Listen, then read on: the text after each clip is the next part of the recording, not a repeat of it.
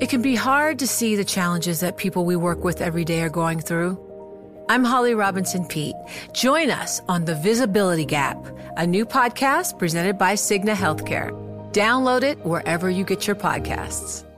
You know success when you see it, or you think you do the people in the spotlight. But what about those small business masterminds who succeed at making their money work harder? They do that by having a business bank account with QuickBooks Money, which now earns 5% annual percentage yield. Making your money work as hard as you do? That's how you business differently. Learn more about QuickBooks Money at quickbooks.com slash 5APY. Banking services provided by Green Dot Bank, member FDIC. Only funds and envelopes earn APY. APY can change at any time. I was very inspired by the Jordan brand when Kim and I founded Skims. I still am. I bought my first pair of Jordans when I was 13, and I'm still wearing Jordans most of the days. What Kim and I did was to build a brand inspired by her, not dependent on her. We tried to build a brand that is an active participant in popular culture.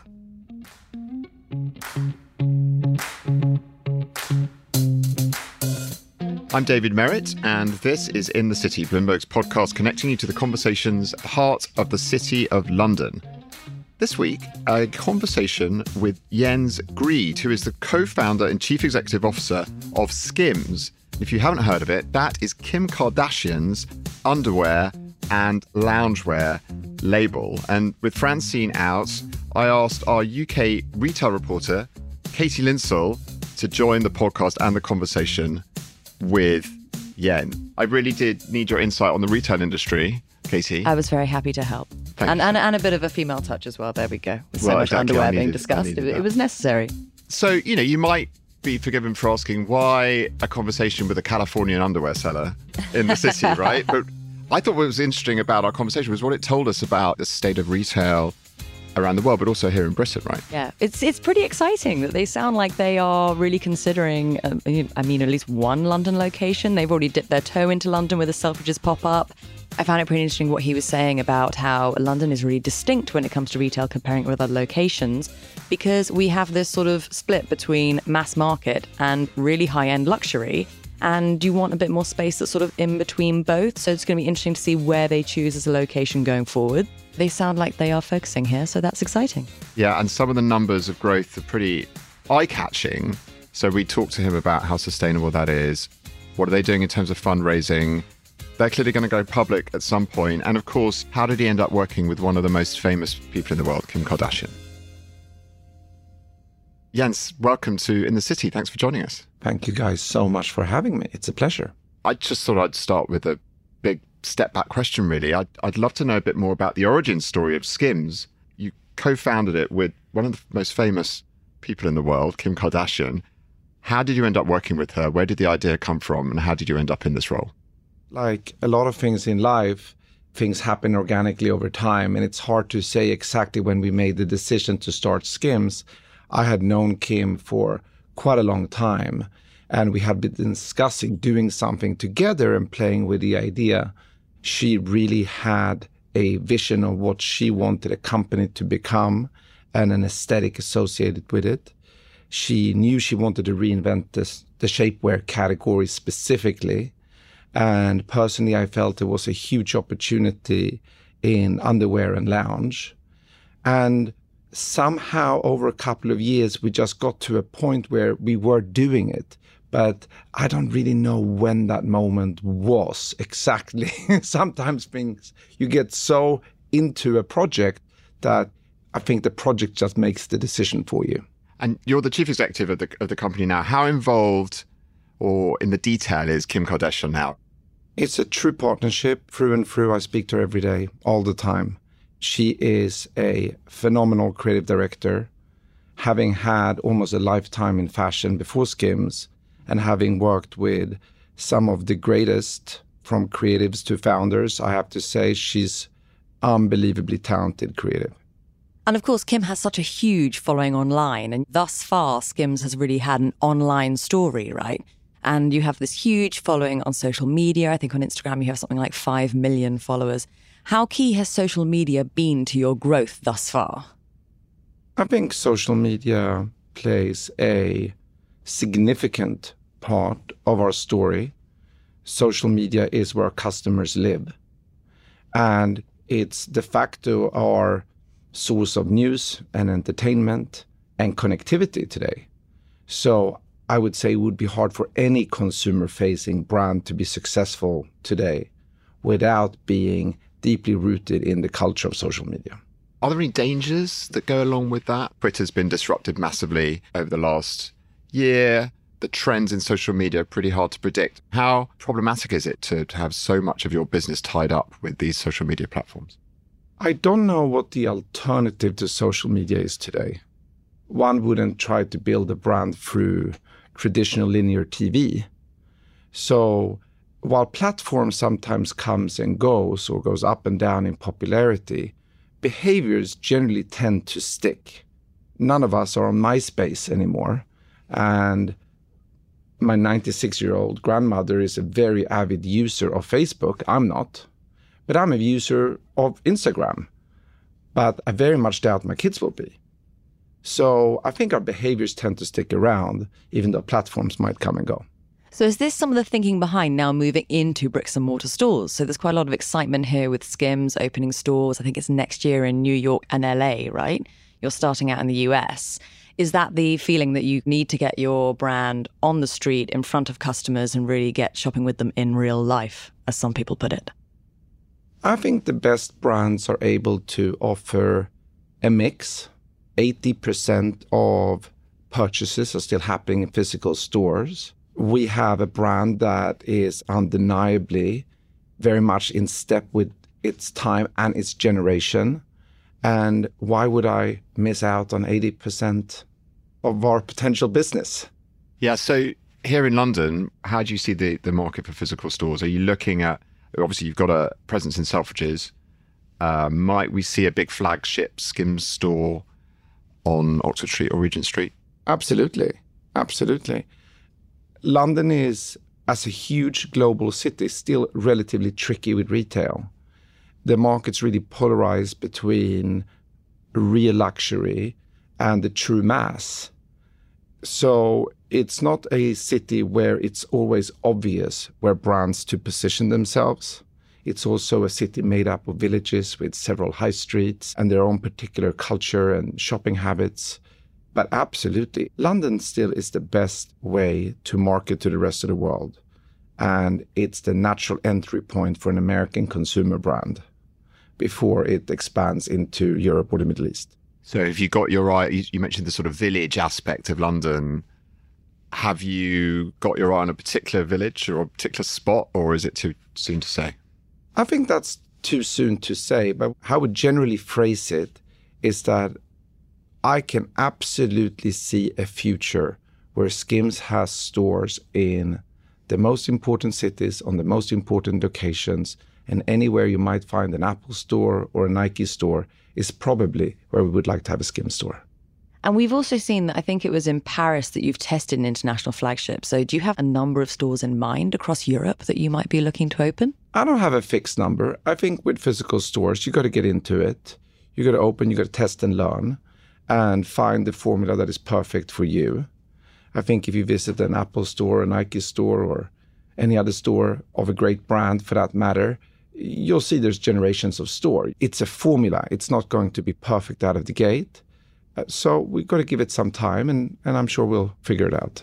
I'm just looking at the stats here about the number of stores are opening. You've got a pretty aggressive expansion plan, and the sales growth numbers are eye catching.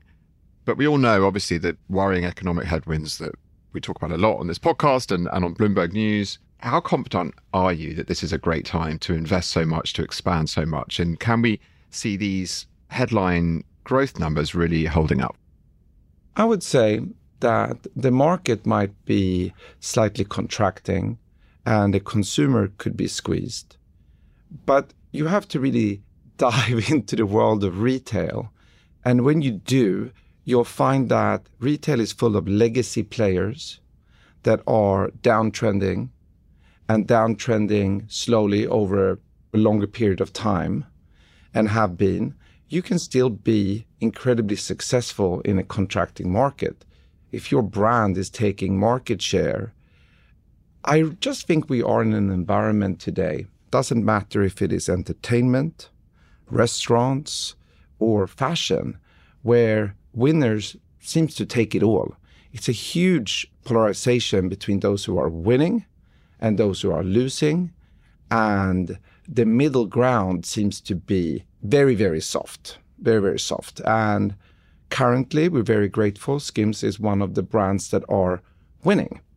We added over 2 million customers last year. We're hoping to add 3 million new customers this year.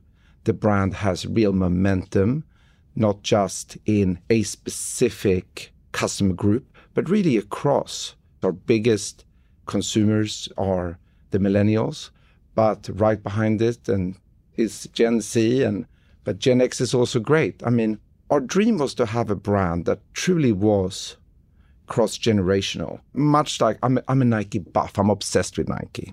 And what's the great thing about Nike is that my son want to wear Nike, I want to wear Nike, and my mom can wear Nike. And I really hope over time that with Skims we're able to to build such a company.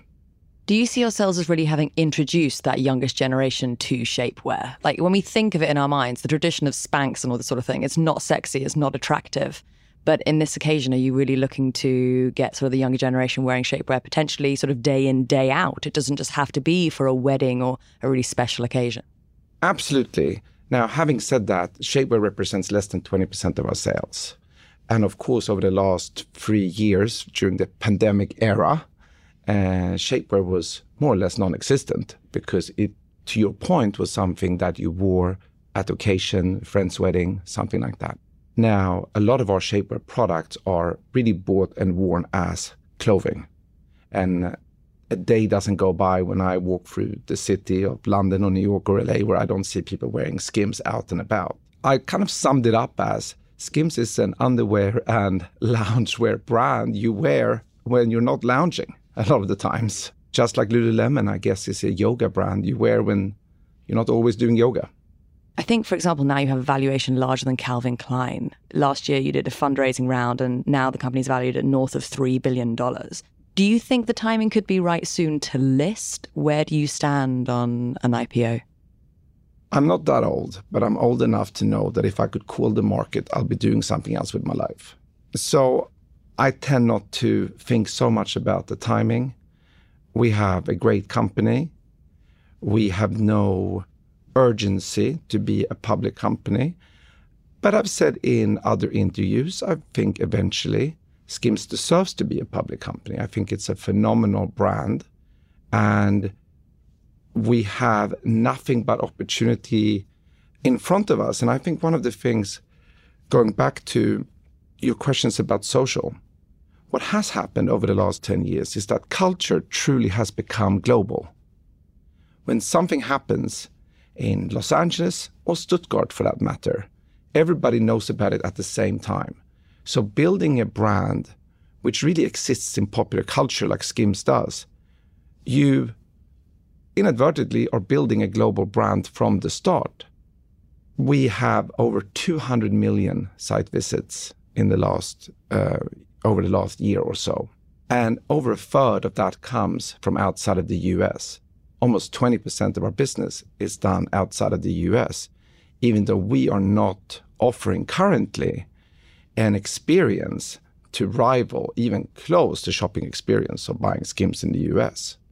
So I believe we have tremendous amount of potential, and not just in Europe, but really across the world. In terms of funding, you had a Series B funding round $240 million in January of last year, led by Lone Pine Capital. Is your funding situation currently secure for the foreseeable? Do you have to do another round or is there nothing else on the horizon? There's been some rumors that we're out there talking to folks about another round, but nothing that I feel compelled to comment Confirm or deny. right. Okay. And in terms of the role of the CEO, one of the um, things that we've been focusing on recently is how some of the challenges that CEOs can face. Simon Freakley, AlixPartners, was recently saying that now is the toughest time to be a CEO because there's a lot of data, but it can be quite hard to actually get the insight. And CEOs are sort of expected to have a voice on everything, have an opinion on everything. Do you feel that pressure? Yeah, I, am sure I do. Um, right now, we're a private company, so I don't have to engage. But if we were to be a public company and if the board would want me to lead, then I am sure I will. But, you know, pressure is a privilege, as they say. I think one of the, you know, going back to the social media point as well, with that, you know, CEOs are expected to have a voice on controversial topics too, whether it's um, issues around gender or around race. I mean, how uh, much do you feel like you have to engage, particularly with a brand that is so reliant on social media for engagement and for commerce? I don't feel a need to engage in my role as CEO, but I believe that our company naturally is in, you know, it's a reflection of the team. And we have had a lot of questions about, you know, what was the thinking in terms of starting a truly inclusive and diverse brand. And for us, it was never something that we contemplated. It is a natural reflection of the team and the generation that works within our business. It was our world, and it reflects the world of popular culture, and it reflects the world in which we aspire to live in. So a lot of those questions, you know, are naturally answered by being in step with our times. We don't have to defend something. What concerns you most about the, the future? You know, we've got obviously sticky inflation around the world, we've got economic headwinds. What really worries you about the future success of Skims? So many things. I think I wake up every morning in a cold sweat about something, but that's my job. I'm supposed to. Inflation is certainly an issue. I would say that inflation, which is different in different places, is a big concern in terms of finding a way to, to deal with pricing internationally. So that's hard. Um, we have not passed on the price increases we've seen to our customers. I would say over the last four years, we've raised prices maybe one or two percent. So we have chosen instead to to eat that, and we've had the margins to do it. The world feels very unstable, but it's certainly not chaotic. It just feels very precarious. So we're all on edge. We're all been waiting and talking about a recession now for about 18 months, every single day. Is it coming? Is it not coming? I've lived through 2008. I remember Sweden, where I grew up in Stockholm in, in the early 90s and a banking crisis in the 90s in Sweden. Um, I remember my parents' mortgage being 18% fixed as a kid. So, you know, I think we live in pretty good times. And there's a real squeeze, particularly in the UK, on cost of living. It's a big story here. Um, the Bank of England are having to step up their interest rate increases. And there's a feeling that maybe inflation is a bit stickier in the UK than other bits of the world. And Bloomberg Economics actually recently have predicted that the Bank of England is going to provoke a recession in the UK. Now, as you said, we debated about whether when a recession is going to come in the US or not. If a recession does hit on a, on a global level, how well positioned is Skims to ride that out? I don't think recessions tend to be terminal events. If you take a step back, most people throughout the great uh, recession of 2008 went to work, saw their friends, had a party on a Friday night, and generally got on with it. It doesn't, of course, minimize a lot of the pain and suffering that happens on an individual level. That's my belief when we talk about these matters. We tend to exaggerate just how bad it can get or how good it is. You know, the reality of life is somewhere between pretty good and pretty bad. But uh, generally, there's a lot of, that has to happen for it to be truly catastrophic.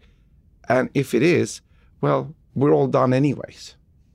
I remember Howard Marks saying that, who's the founder of Oaktree Capital, in uh, in 2008 or so, and I'm, I'm recalling it out of memory.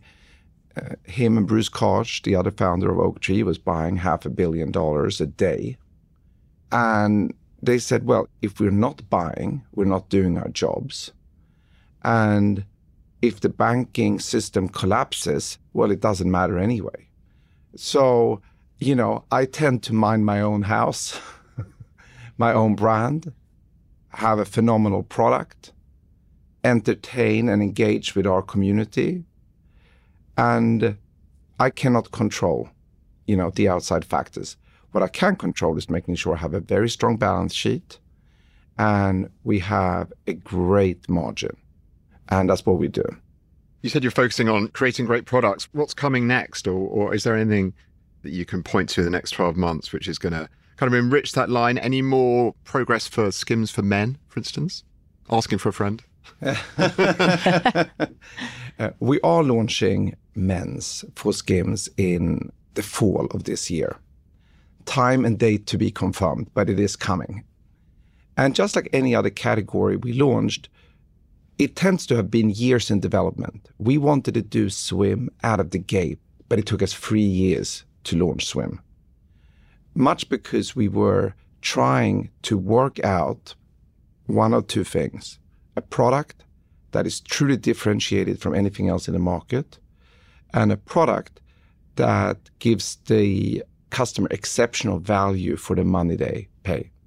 So that's kind of how we have approached everything we do. And I think in the end of the day, behind the hype, it really comes down to product. I believe product is number one, is number two, and it's number three, and then comes everything else. You can get people excited, you can get people to try your product, but you cannot make people come back if your product isn't great. You said you often walk down the street and you see people wearing skims. We're going to see lots of men walking around and as yet unrevealed Skims outfits? You'll be surprised. 20% of our traffic is from men, and 12% of our customers are currently male. Right. So if you if you look at 200, hopefully 250 million of site sessions this year alone, you're really talking about over 50 million of sessions being from men. So our audience is there. Which markets do you see it being particularly popular for men? I mean, I guess US is kind of the key one to start with. Where else do you see it being really popular? Hopefully everywhere. Global brand after all. One, I really do hope.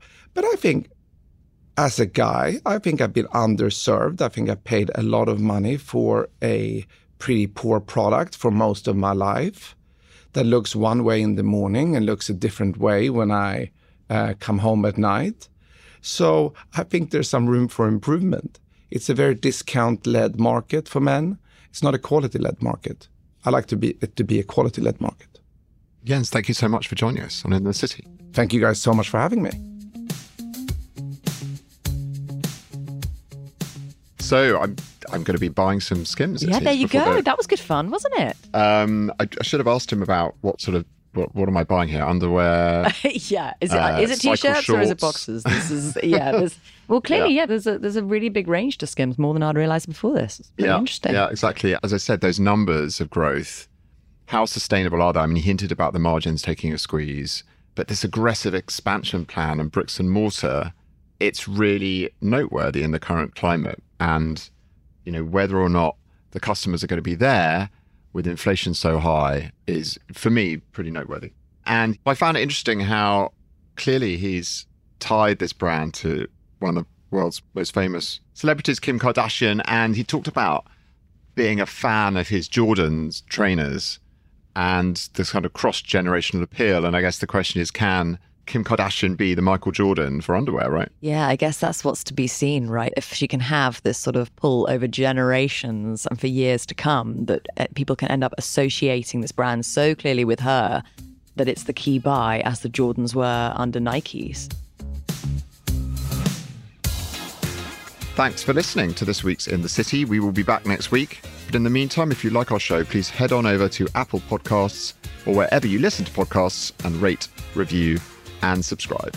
This episode was hosted by me, David Merritt, alongside Katie Linsell. It was produced by Summer Sadi, additional editing by Blake Maples, and special thanks to Jens Grede.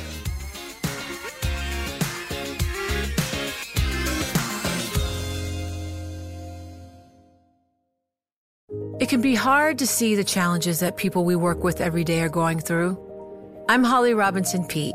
Join us on The Visibility Gap, a new podcast presented by Cigna Healthcare. Download it wherever you get your podcasts. From Silicon Valley to Wall Street, the promise and perils of artificial intelligence are playing out on the world stage.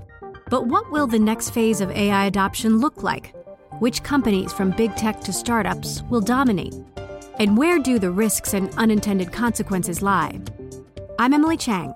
Join me at Bloomberg Tech in San Francisco, May 9th, to answer many of the industry's burning questions, alongside Snap's Evan Spiegel, Xbox President Sarah Bond, OpenAI's Brad Lightcap, top researcher Dr. Fei Fei Li of Stanford, and many more. More details and just a few tickets left at bloomberg.com slash techsf.